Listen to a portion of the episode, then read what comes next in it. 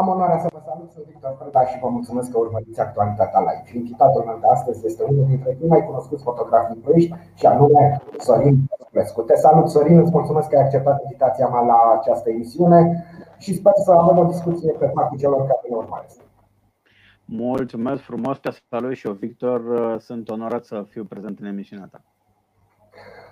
Sorin, hai să începem cu începutul. Uh, tu ești fotograf, dar câteodată și eu am pretenția că sunt fotograf. Știi, nu mai și cu telefonul, am niște camere deștepte pe telefon. Mi se pare că sunt nu unul dintre cei mai cunoscuți și cei mai buni fotografi în Ploiești, mi se pare că sunt cel mai bun, nu cel mai cunoscut, dar cel mai bun cu siguranță. Că îmi și mie câteodată niște fotografii, mai bag niște filtre și am impresia că nu există pe lume fotografii mai frumoase. Spune-mi, te rog, ce face diferența de ce tu ești fotograf, iar eu sunt doar un pozar cu telefonul, ca să zic așa?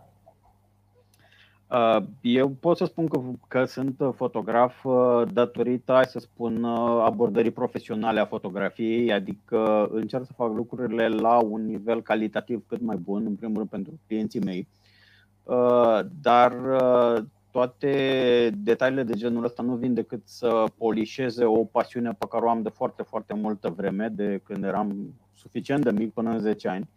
Uh, încetul cu încetul am croșetat pe pasiunea asta, am încercat să învăț cât mai multe, să, um, eu știu, să abordez cât mai multe genuri și stiluri fotografice ca să pot să mă stabilesc în jurul câtorva, că nu sunt mafalda să le fac pe toate.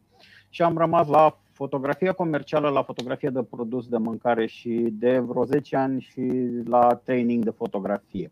Acum, nu pot să spun că sunt cel mai bun sau uh, eu știu, uh, fotografia este un lucru subiectiv, ține de percepție individuală, ține de um, cultura vizuală și de experiența vizuală a fiecăruia. Și știi cum se spune, frumusețea în ochii privitorilor.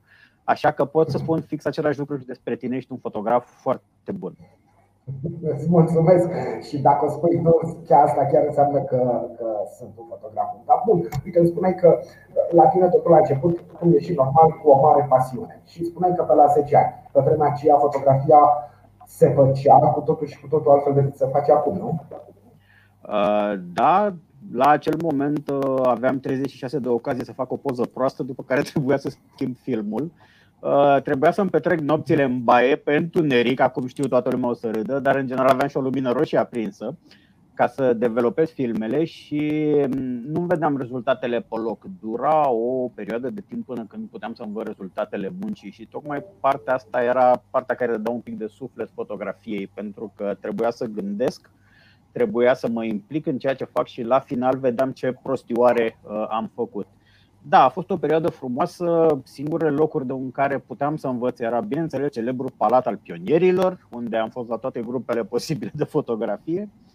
Iar uh, mai târziu uh, cărți uh, și după 89 încoace diferite cursuri în țară și, și pe afară. Da, Asta mă gândeam că tu ai avut internetul ca, știu eu, ca o sursă de informație. Astăzi, să spunem, ar putea fi ceva mai simplu. Pot să citesc pe internet, am acces la diverse cursuri, am acces la foarte multe fotografii. Pot da. să văd cum se fac aceste fotografii și să încerc să copiez tehnica de lucru, nu? Uh, din fericire și din păcate avem uh, internetul sau uh, unchiul internet, ca să nu spun numele celui mai căutat motor de căutare. Și acolo găsim o grămadă de modalități de a face fotografie. La pachet cu această accesibilitate la informație vine o problemă relativ serioasă și anume volumul foarte mare, valul foarte mare de informații și de așa numiți specialiști care își dau cu părerea.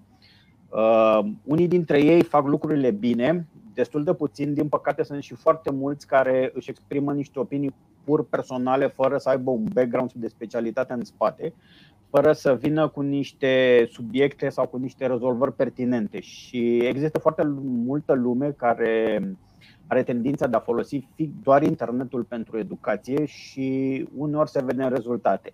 Partea bună este că, într-adevăr, putem să vedem aceeași problemă discutată și rezolvată de N de oameni.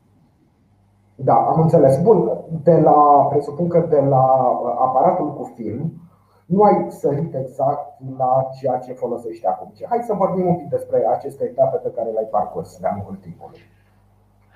Uh, da, primul meu aparat a fost un Etiud de producție URSS, că în perioada respectivă vecinii noștri uh, erau mai copiaci decât chinezii. Uh, mi l-au cumpărat părinții mei în speranța că o să le las în pace aparatele lor, Fotosmena, Olumama și Zenitul lui tata. Și cum totdeauna eram cu... Acea perioadă, nu? Smena și Zenitul. Foarte bine cotate. Uh, la perioada respectivă, da, și bineînțeles existau echivalentele germane, dar veneau la niște costuri foarte mari și din păcate nu prea exista accesibilitate pe piața românească la ele. Dar uh, aparatura sovietică a fost foarte bună să învăț și dacă stăm să ne gândim, de acolo am plecat și iată-mă aici fix din cauza celor aparate. Da, Bun, deci ai început cu acele aparate, uh, tocmai din ideea de a proteja aparatele părinților tăi. Da. Um, și au fost niște începuturi frumoase pentru că aparatele, cel puțin aparatul pe care eu l-am primit, din păcate nu l-am aici, l-am la studio să-l. Uh, există fotografii pe, pe Facebook-ul meu cu el. Uh, de acolo am, hai să spun între ghilimele, am evoluat la un Smena, la un um, Zenit pe care mi l-a donat între ghilimele tata și un Liubitel 2 pe film de 120, pe film foarte lat, uh, pe care l-am folosit uh, și recunosc încă le mai folosesc. Uh, eu destul de des, de 3-4 ori pe lună folosesc film, trag pe film în continuare, e o pasiune, e un un mini drog, dacă pot să-i spun așa, mă ajută să mă aerisesc de la lucrurile profesionale pe care le fac și mă, îmi suscită cumva interesul, îmi provoacă imaginația și îmi pun imaginația puțin la, la lucru. După perioada de film, bineînțeles, ca toată lumea, am trecut și eu pe, în era digitală, undeva pe la sfârșitul anilor 90, începutul 2000-lor, am început să am echipamente digitale mai slabe, să spunem, mai de începători, apoi încetul cu încetul am investit în, în aparatură semi-profesională și mai târziu profesională digitală. Dar uh, în continuare trag film și de cele mai multe ori când am proiecte mai interesante vizuale folosesc și film și digital, iar clienții au posibilitatea să aleagă. Foarte interesant faptul că mai folosești film, sincer să fiu, ca un uh, afon în, în această artă a fotografiei eu credeam că nici nu mai există această posibilitate de a folosi film. Sunt bucuros uh, prin prisma nostalgiei pe care am și eu. Am avut și eu în smena 8, dacă zic bine, în uh, adolescență. Am făcut și eu câteva fotografii, sigur, nu Asta este unul din, una din ultimele achiziții, mă rog, foto la nivel de fotografie pe film. După câte vezi, are și acea husă de piele tipică a aparatelor pe film. Este un aparat care funcționează foarte bine și acum și pot să-l folosesc cu, cu mare drag. Și este și o marcă celebră, un, un Nikon, uh, o marcă importantă în fotografie, din câte știu eu. Uh, în același timp folosesc mai multe, hai să spun, branduri, nu este, nu sunt, uh, eu știu, uh, adeptul unui anumit sistem. Uh, din punct de vedere foto, orice aparat, fie că este rusesc din anii 60-70, fie că este mai modern, de, un, de branduri mai cunoscute, uh, cât timp își fac treaba și fac ceea ce eu am nevoie și pot să le folosesc să obțin ceea ce îmi doresc și vreau, e perfect. Bun, și important e faptul că, iată, un fotograf uh, cu notorietate uh, este în continuare îndrăgostit de aparatele uh, care folosesc film. E interesant. Sincer, n-aș fi pariat pe acest lucru, dar mă bucur să aflu acest lucru. Bun, spuneai mai devreme că tu te-ai axat pe anumite zone din fotografie. Ai spus fotografie comercială, ai spus fotografie de food, nu? Da. Bun, uh, de ce neapărat asta și spre ce alte zone ale fotografiei te puteai uh, îndrepta? Um, ca principiu de funcționare, fotografia comercială este orice gen de fotografie de pe urma căreia obții o remunerație. Uh, eu mă consider foarte norocos că am reușit să-mi cumva monetizez pasiunea și ceea ce fac să fac din plăcere. Uh, și știi cum se spune, dacă lucrezi ceva din pasiune și din plăcere, niciodată nu o să te mai duci la serviciu. Uh, și de-a lungul timpului am încercat să abordez cam toate subiectele fotografice posibile, de la portretistică la evenimente personale, la evenimente business, produse, mâncare, studio și așa mai departe. pentru că foarte mulți ani eu am lucrat în mediul business, mediul, hai să spunem așa numitul mediu corporatist în zilele noastre. Cumva am rămas legat de zona asta și o mare parte a ceea ce fac eu a businessului de fotografie este legată de mediul business și aici mă refer la partea de fotografie comercială de produse, fie că e vorba de studio, fie că e vorba de contextuale sau de lifestyle fotografie de mâncare care de altfel cred că tuturor ne place să o vedem, să o admirăm, să o și gustăm la finalul shootingurilor. Uh, îmi mai place să fotografiez oameni, uh, dar cumva în condiții controlate de lumină, adică în studio sau în zone în care pot să-mi asigur uh, singur lumina necesară, pentru că odată cu dezvoltarea pasiunii a apărut și un mic OCD, să-i spunem, sau CDO, ca să fim corecți, legat de lumină. Și cumva am devenit foarte pretențios la capitolul lumină și prefer să lucrez lucrurile în așa fel încât să pot să controlez tot mediul de la momentul în care încep uh, shooting-ul până la imaginile finale. Bun, ca să ajungi la acest nivel, să faci fotografia comercială așa cum ne-ai spus tu, presupun că ai trecut mai multe etape și n-am cum să nu te întreb. Fotografia de eveniment și nu mă refer la ceea ce se întâmplă acum, ci la ceea ce se întâmplă acum 20, 30 de ani. Știu, ai fost și la nunți, de exemplu, ai fotografiat și astfel de evenimente? Uh, deși nu sunt adeptul genului, da, uh, am un minim de 30, cel puțin 35 de nunți. În general, când ești cunoscut ca fotograf și aparate foto, de, de foarte multe ori o să primești invitația Hai de la mine la nuntă, dar nu uita să-ți iei și aparatul cu tine. Uh, nu am făcut-o la modul comercial. Uh, nu este un gen de fotografie pe care să-l uh, plac foarte mult, dar am tot respectul pentru colegii care fac treaba asta și că lucrează de dimineață de la îmbrăcatul mirelui până seara la furatul mireței și trebuie să lucreze în condiții destul de grele de lucru, cu o grămadă de oameni și în, în medii diferite. Uh, da, am făcut și eu lucrul ăsta mai întâi la cunoscuți, la prieteni, în familie și așa mai departe. Și bineînțeles, dacă un prieten, o cunoștință vine și mă roagă să fac chestia asta, nu pot să o refuz pentru că la sfârșitul zilei vine la mine fix pentru ceea ce fac eu, pentru fotografie. Și dacă pot să fac niște oameni fericiți, să creez niște amintiri, de ce nu? Uh, pentru că mie personal nu mi este confortabil genul ăsta, nu l-am abordat, uh, hai să spun, comercial la modul profesional și nici nu cred că îl voi face în uh, istoria imediat următoare.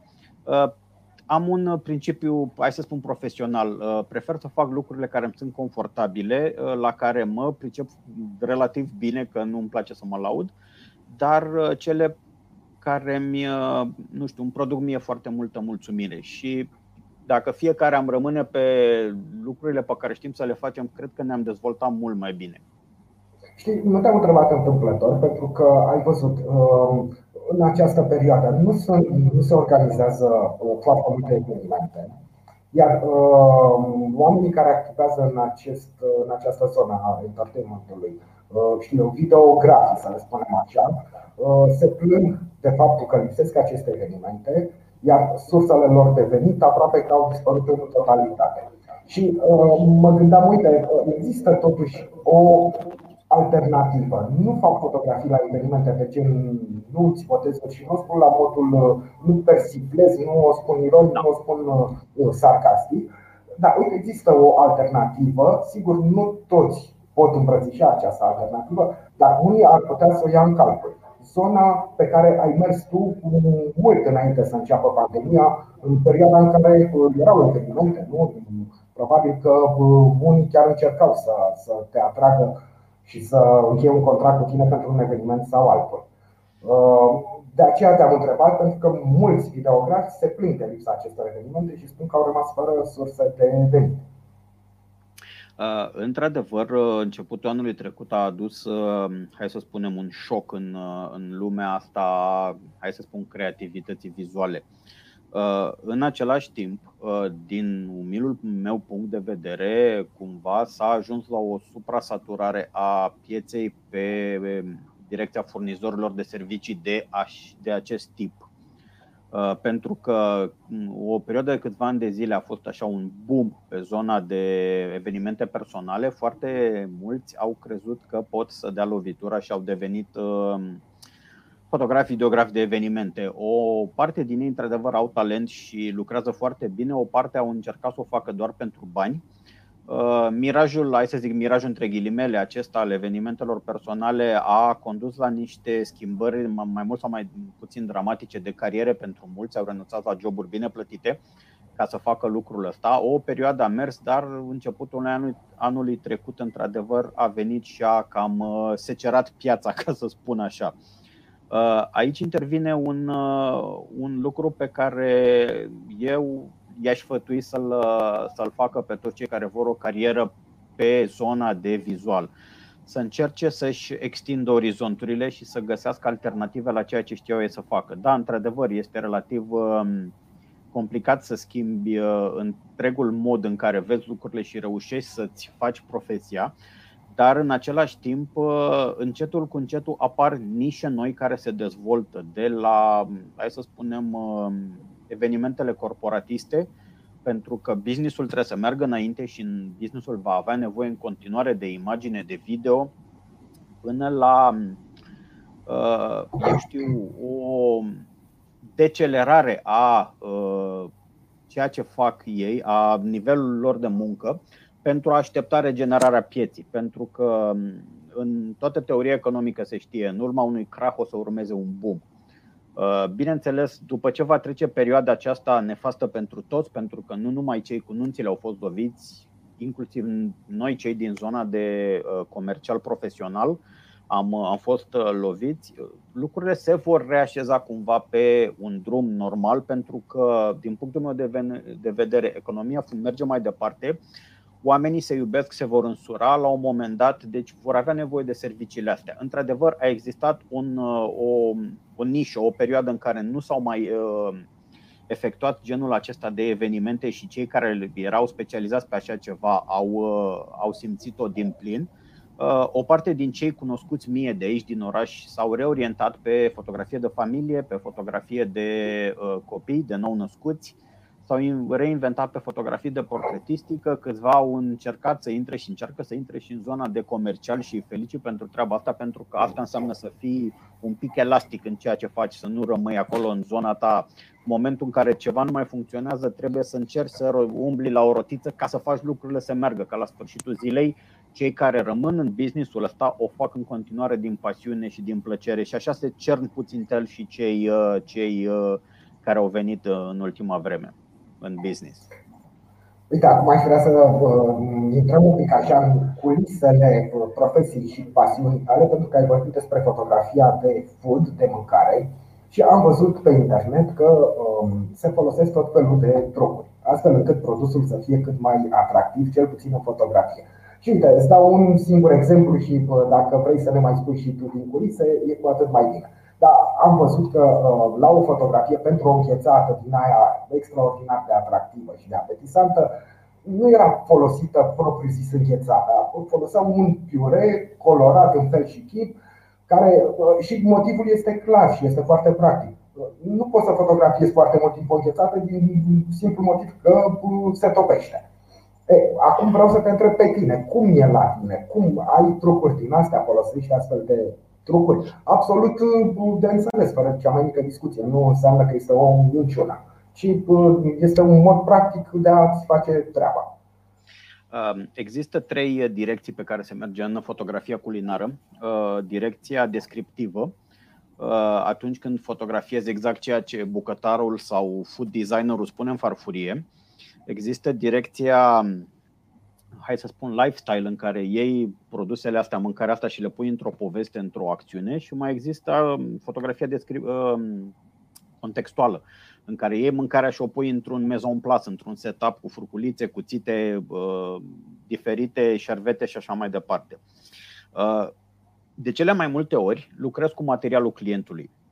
Adică dacă mergi într-un restaurant, mergi într-un restaurant, de exemplu, și trebuie să fotografiez, eu știu, 50-100 de feluri de mâncare, voi aștepta ca bucătarul să le pregătească, să mi le aducă în setup de fotografie, să le fotografiez.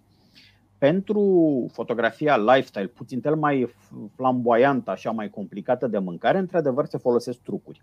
Cel care le-ai menționat tu cu piureu este probabil printre cele mai cunoscute. Uh, se mai folosește Ipsos pentru înghețată. Există tot felul de forme din silicon în care se toarnă Ipsosul, după care pur și simplu pictezi forma cu ce culoare vrei tu se adaugă un, uh, un jet de apă sau de lichid pe ea și înghețata aia arată de parcă ți se topește în gură. Uh, din păcate știu și oameni care au încercat să guste din chestia asta și n-a fost foarte plăcut pentru ei, dar uh, alte trucuri uh, din cele mai cunoscute sunt cele legate de sandvișuri sau de burgeri. În momentul în care noi vedem un burger care arată tridimensional foarte mare și frumos și gustos și este tot felul de produse din el, uh, de cele mai multe ori există chifla de bază, chifla de deasupra, înăuntru este spumă poliuretanică injectată, iar food designerul aranjează pe muchia dinspre privitor câteva bucățele de carne salată, două, trei picături de sos și așa arată un, un sandwich foarte mare. Iar apoi când mergi în magazinul, ok, în lanțul de magazine relativ cunoscute, trezești că e o talpă de pantofi care abia poți să o, o mănânci. Uh, uh, pentru altfel de produse, de exemplu pentru carne. Uh, carnea, în general, după ce trece prin preparare termică, își pierde calitățile vizuale pentru că, datorită căldurii, va elimina toate lichidele de pe suprafață și va arăta fix ca o talpă de pantof. Și aici intervine fie fotograful, fie food stylistul, care ce face? Face un amestec din apă, ulei și zahăr și dă cu pensulica pe carnea respectivă. Ehm, apa face amestecul între zahăr și ulei și se va evapora, zahărul lipește ulei, uleiul lucește și în felul ăsta ai o carne care arată ore întregi ca și când abia ai scos-o de la cuptor. Același lucru se mai întâmplă pentru pizza. De cele mai multe ori când fotografiezi pizza, discuți cu pizzerul sau cu cel care prepară pizza să o facă puțin mai bogată. Dacă nu o face puțin mai bogată, stai niște ore în editare și mai clonezi, mai uh, adaugi niște frunze de verdeață, niște felii de salam și altfel de măsline. Uh, cursanții mei de la partea de editare, în general, trec prin treaba asta. Trebuie să editeze o pizza și să vadă cum o fac să arate dintr-o pizza banală într-o pizza mai complicată, doar din editare. Dar de cele mai multe ori, uh, eu recomand clienților să facă porțiile oneste și să le facă, mă rog, să le facă ca și când le-ar pregăti pentru clienți, pentru că degeaba le aranjează într-un anumit fel, într-o anumită prezentare pentru fotografie, când te duci la restaurantul respectiv și comanzi și îți vin două firfirici cu care nu te sapi. Da. Și atunci onestitatea asta, pe termen lung, le, opinia mea personală este că le va aduce mult mai mult de câștigat. Dar da, se pot folosi tot felul de trucuri să optimizăm ceea ce uh, ni se pune în față să fotografiem și mai ales în zona asta de lifestyle, unde te duci cu înghețata pe stradă, eu știu, la bordul unui iaht și sunt 100 de grade afară, îți dai seama că înghețata aia în primele 30 de secunde se va pleșcăi, se va întinde pe tot modelul și nu mai ai cu ce să lucrezi. Da, și mai există o mică problemuță pe care încerc să o spun elevilor mei. Întotdeauna când e vorba de fotografie culinară, Mati se pozează după aia să mănâncă, nu viceversa. Foarte mult. Pentru că ne tot spui de elevii tăi. Uh, spune-ne uh, cum ai ajuns? Ai elevi, vin oameni către tine, ce înveți, uh, ce le spui? Da, aici puțin cel mai mult de vorbit.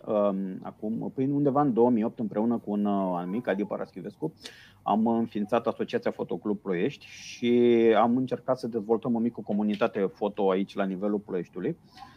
În interiorul micii comunități s-au cerut și niște, hai să spun, traininguri și sesiuni de formare și de schimb de experiență și de workshop-uri pentru că în afară de fotografie, în ultimii vreo 25-30 de ani am făcut și alte meserii care implicau training cu oameni. Uh, m-am apucat să, hai să spun, să schițez acest curs de fotografie pe care îl, îl țin de vreo 10 ani. Uh, a început de la un uh, curs mai simplu care dura 6 săptămâni, acum cine 16-17 săptămâni Uh, este dedicat tuturor celor care vor să învețe fotografie, dacă pleacă de, chiar dacă pleacă de la zero sau dacă au niște cunoștințe anterioare de fotografie. Uh, limita de vârstă minimă este de 16 ani, cel mai bătrân cursant a avut 70 și ceva de ani. Uh, și probabil a fost cursantul care și-a făcut cele mai multe teme din cele pe care au de făcut pe parcursul cursului. Era cel mai conștiincios cu notițe, cu tot. Da, sunt foarte mulți doritori să învețe, să-și lărgească orizonturile. Unii vin pentru educație vizuală, unii vin pentru experiență, unii vin trimiși de părinți care le-au cumpărat un aparat și au spus am cumpărat până du-te și învață la Sorin. Um, există și cei care vor să ajungă în zona profesională și sunt uh, câțiva în oraș, câțiva fotografi care cu mândrie pot să spun că mi-au trecut prin mână și care acum sunt profesioniști și lucrează și pe domeniul evenimentelor personale, pe NBC, pe nunți, botezuri cu nunii și pe fotografie comercială clasică. Uh, doi din ei sunt chiar fotografi sportivi și am tot respectul pentru ei pentru că se chinuie să facă fotografie sportivă și să încearcă să câștige din chestia asta. Și fiind om de presă, știi cam cât de puțin se mai oferă acum pentru o imagine. Da. Uh, da, motivațiile pentru a veni la curs sunt destul de mari. Acum eu încerc să lucrez cu fiecare în parte. Grupele de curs sunt foarte mici, până la 12 persoane, uh, maxim 12 persoane. Încerc să stabilesc un nivel pentru fiecare, să văd nivelul fiecăruia și apoi să încerc să adaptez ceea ce încerc eu să le transmit la uh, nivelul fiecăruia. Cursul are două părți mari și late, partea de teorie, unde discutăm uh, pe baza unor slide-uri, robstesc ceva de slide-uri să fiu mai sincer, uh, discutăm partea de teorie, de la lumină la regulile vizualului, regulile de compoziție, la lumină avansată și modificare de lumină, apoi la partea tehnică, reglajele aparatelor, la ce folosesc butoanele de pe ele, cum putem să obținem anumite lucruri din reglaje. Iar partea a doua cursului este din, uh, alcătuită din module practice. Eu le spun module uh, hands-on pentru că um, efectiv îi pun în situații reale de fotografie. Uh, de la fotografie de portret în studio, fotografie de cu lumină naturală, lumină ambientală, fotografie de produs, de mâncare, și uh, găsesc tot, încerc să găsesc tot felul de module de genul acesta care să îi pună la încercare, dar într-un mod realistic, adică nu la mod teoretic facem asta și aici am rămas. Nu. Chiar îi pun să muncească și sunt destul de mulți care uneori mă mai și înjură între ghilimele că îi muncesc. Au teme pentru acasă și o să vezi oameni în toată firea care zâmbesc când aud că au teme pentru acasă și se plâng și vin sâmbătă la curs și îmi spun că le-a mâncat cățelul tema. Uh, da, uh, e, o, e un univers frumos în care îmi place să cred că cei care vin și având în vedere că este deja cam al 10-lea an, înseamnă că ceva bine se întâmplă acolo la curs. Uh, lumea îmi vine, fie că vine pentru dezvoltare personală, fie că vin pentru relaxare de weekend, fie că vin pentru a învăța sau uh, eu știu ce motivații au. Sau din pasiune pentru fotografie. Da, pe de asta spun, dezvoltare, dezvoltarea unei pasiuni. Toți îmi place să cred că pleacă cu ceva. Eu încerc să transfer foarte multe din lucrurile pe care le știu și le-am făcut. Primul lucru pe care le spun la curs este că nu le știu pe toate, nu sunt mafalda, dar ceea ce le predau și ceea ce le explic sunt lucruri pe care eu le lucrez la modul practic. M-am lovit de ele în ultimii 20 ceva, 30 de ani și încerc să le pregătesc această curbă de, să le ușurez această curbă de învățare care într-adevăr poate exista și uh, în mediul online, dar uh, curba de adaptare și de învățare este mult mai lungă față de o curbă educațională care e mult mai bruscă atunci când cineva uh, îți oferă informațiile așa, exact așa cum trebuie. Da, aici ai dreptate, pot să depun mărturie cu online-ul nu se învață chiar cum trebuie. Am încercat și eu pe pielea mea și nu mi-a ieșit, așa că mă gândesc serios la un curs predat de Sorin Petculescu. Ultima temă pe care vreau să o deschidem uh, astăzi, uh, Sorin, este următoarea.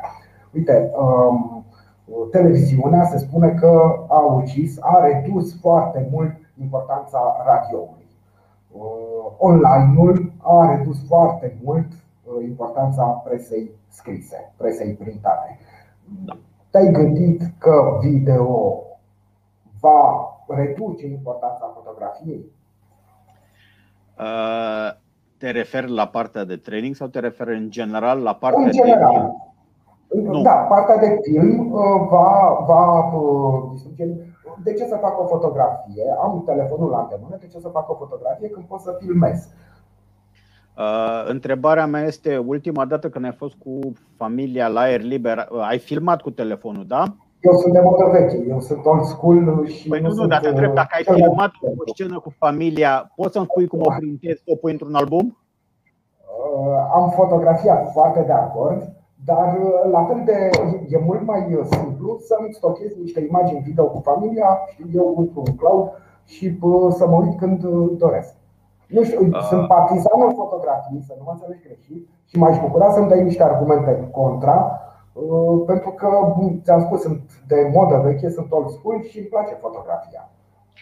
Um, sunt două ramuri diferite ale vizualului, dacă mă întreb pe mine. Niciodată nu se vor suprascrie sau nu, vor, nu, se vor, uh, nu își vor crea competiție uneia celeilalte, pentru că filmarea nu poți să o pui într-o ramă pe perete, da. Uh, iar la fotografia păstrează doar un singur moment, o singură fracțiune de secundă din, uh, din viața respectivă. Fiind două lucruri diferite, acoperă două zone diferite. Fotografia, uh, din punctul meu de vedere, este, hai să spun, oprirea timpului în momentul în care ți-a plăcut ție să o faci, să păstrezi acea mică amintire, fracțiune de timp, pe când filmarea este mai descriptivă și arată acțiunea, atmosfera și toate lucrurile care s-au întâmplat în momentul respectiv. Din păcate, filmarea nu poți să o pui într-un album și să se uite copiii peste 20 de ani, 30 de ani, 50 de ani la ea pe o hârtie. Uh, spuneai utilizarea cloudului. Uh, eu personal sunt uh, puțin tel anti-cloud, având în vedere că background-ul meu profesional, în paralel cu fotografie, este partea de IT. Prefer să știu unde sunt pozele mele și să nu plece nimeni cu ele sau să mi le șteargă de că s-au, au scris ei ceva în termene și condiții. Uh, revenind la subiectul uh, pe care mi l-ai lansat, uh, în continuare tind să cred că nu, filmul nu va veni să suprascrie sau să, eu știu, să ia o parte din fotografie. Întotdeauna vor fi oameni care vor vrea imagine înghețată, care vor vrea fotografie și vor fi cei care vor vrea imagine video. Sunt două lucruri diferite cu două moduri diferite de a le, de a le aborda și de a le, de a le privi. În plus de asta, partea de filmare va ocupa întotdeauna foarte mult spațiu de stocare în detrimentul unei fotografii. Chiar și câteva secunde de filmare înseamnă un spațiu de stocare foarte mare, care vine cu niște costuri, fie că e cloud, fie care este stocare locală. Uh, iar poveștile spuse prin film și prin fotografie sunt complet uh, diferite, uh, au moduri diferite de abordare. Așa că personal nu cred că filmarea va hai să spunem, va diminua fotografia sau nevoia de fotografie. Într-adevăr, datorită rețelelor sociale care au implementat posibilitatea și de uh, transfer video și de um, acele live-uri. Uh, de fapt, unul din ele îl folosim și noi în momentul ăsta. Așa. Uh, într-adevăr, conținutul video a început să ia amploare tocmai datorită accesibilității la conținut video, dar în continuare o fotografie într-un album va rămâne, într-o, va rămâne o fotografie în album și uh, cred că mă pot uita undeva aici și să-ți arăt un tank de albume cu fotografii cu familia, cu copilul, cu toate lucrurile pe care le poți lua, le poți deschide, poți mângâia hârtia respectivă, te poți uita la ea. Și uh, ca o mică paranteză, niciodată nu o să poți să pui o filmare în uh, fereastra de la portofel unde ai fotografia cu copilul. Nu o să poți să pui o filmare. Va fi întotdeauna o fotografie. De acord. Nu, uite, știi, mă gândeam, uh, ți-am zis, suntem modă veche și bine, vârsta, perioada pe care am trăit-o. Și îți aduce aminte că ne uitam la filme, mai ales după 90, probabil că am văzut astfel de uh, imagini, în filmele americane, în familie, se uitau la niște filme uh, făcute cu niște camere rudimentare, în urmă cu ceva timp, cu părinți, cu bunici, cu rude, iar noi ne uitam la fotografia de deasupra patului cu uh, tânărul din familie în clasa 1 cu stiloul în mână, exact, da, da, da. Adică îi privam atunci cu un pic de invidie. Ia uite, îi filmează, noi ne pozează cineva în clasă, în bancă și ia uite ce frumos îi filmează evenimentele. Uh, îi consideram în altă ligă, joacă în altă ligă. Și sigur că da, într-un fel așa și era. Dar dacă tu spui că cele două nu se calcă pe picioare, atunci este grozav și înseamnă că fotografia va trăi de aici încolo forever, fără probleme. Fotografia este cea mai bună variantă să păstrezi o amintire a unui moment. Filmarea este cea mai bună variantă să păstrezi amintirea unui eveniment, nu unui moment. Într-adevăr, în uh, statele dezvoltate uh, s-a dezvoltat mai mult partea de filmare pentru că au avut accesibilitate la tehnologie. Uh, și noi aveam accesibilitate la tehnologie, doar că nu s-a dezvoltat atât de mult partea de filmare. Și acum am în studio o cameră pe 1 mm care era folosită Tatăl meu după anii 90 a filmat, tata nu cu pozele cu, fot, cu, cu filmatul. Totdeauna ne hărăim pe treaba asta că mie nu-mi place să fiu filmat și eu vreau foarte de fotografie. Dar trebuie să-i mulțumesc pentru că m-a făcut ceea ce sunt și pasiunea lui pentru vizual m-a adus aici la fel ca și pasiunea mamei. Mama a fost profesoară și așa am ajuns eu să predau fotografie exact ce pasiunea celor doi.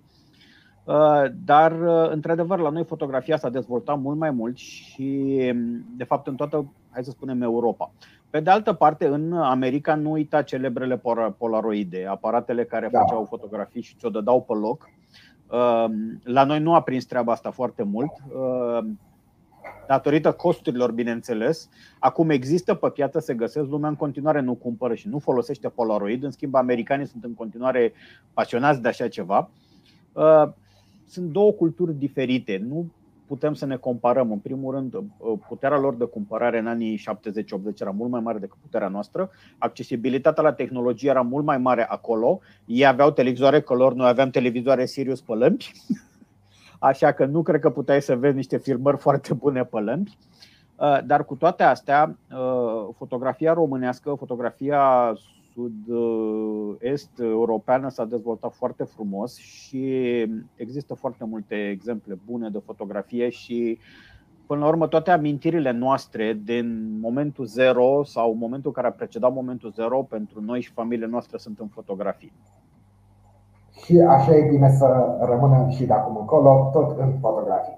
Îți mulțumesc, Sorin. Din punctul meu de vedere a fost o discuție captivantă. Mărturisesc că și eu sunt bine la cu totul și cu totul alt nivel decât tine.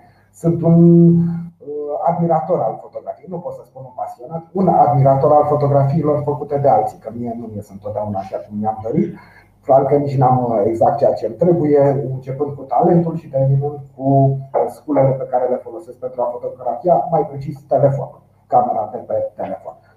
Dar uh, rămân în continuare un admirator al fotografiei. Îți mulțumesc, Sorin, și ce să zic, succes mult în continuare și mi-aș dori să mai vorbim despre fotografie. E un domeniu foarte, foarte interesant pentru foarte multă lume. Mulțumesc mult de tot pentru invitație. Mă simt onorat să pot să discutăm despre pasiunea mea și pasiunea ta. Și uh, cu mare drag, cu orice ocazie pot să, pot să ajut cu fotografie, o fac cu mare drag. Îți mulțumesc încă o dată, vă mulțumesc și dumneavoastră pentru că ne-ați urmărit. Ne revedem mâine până atunci.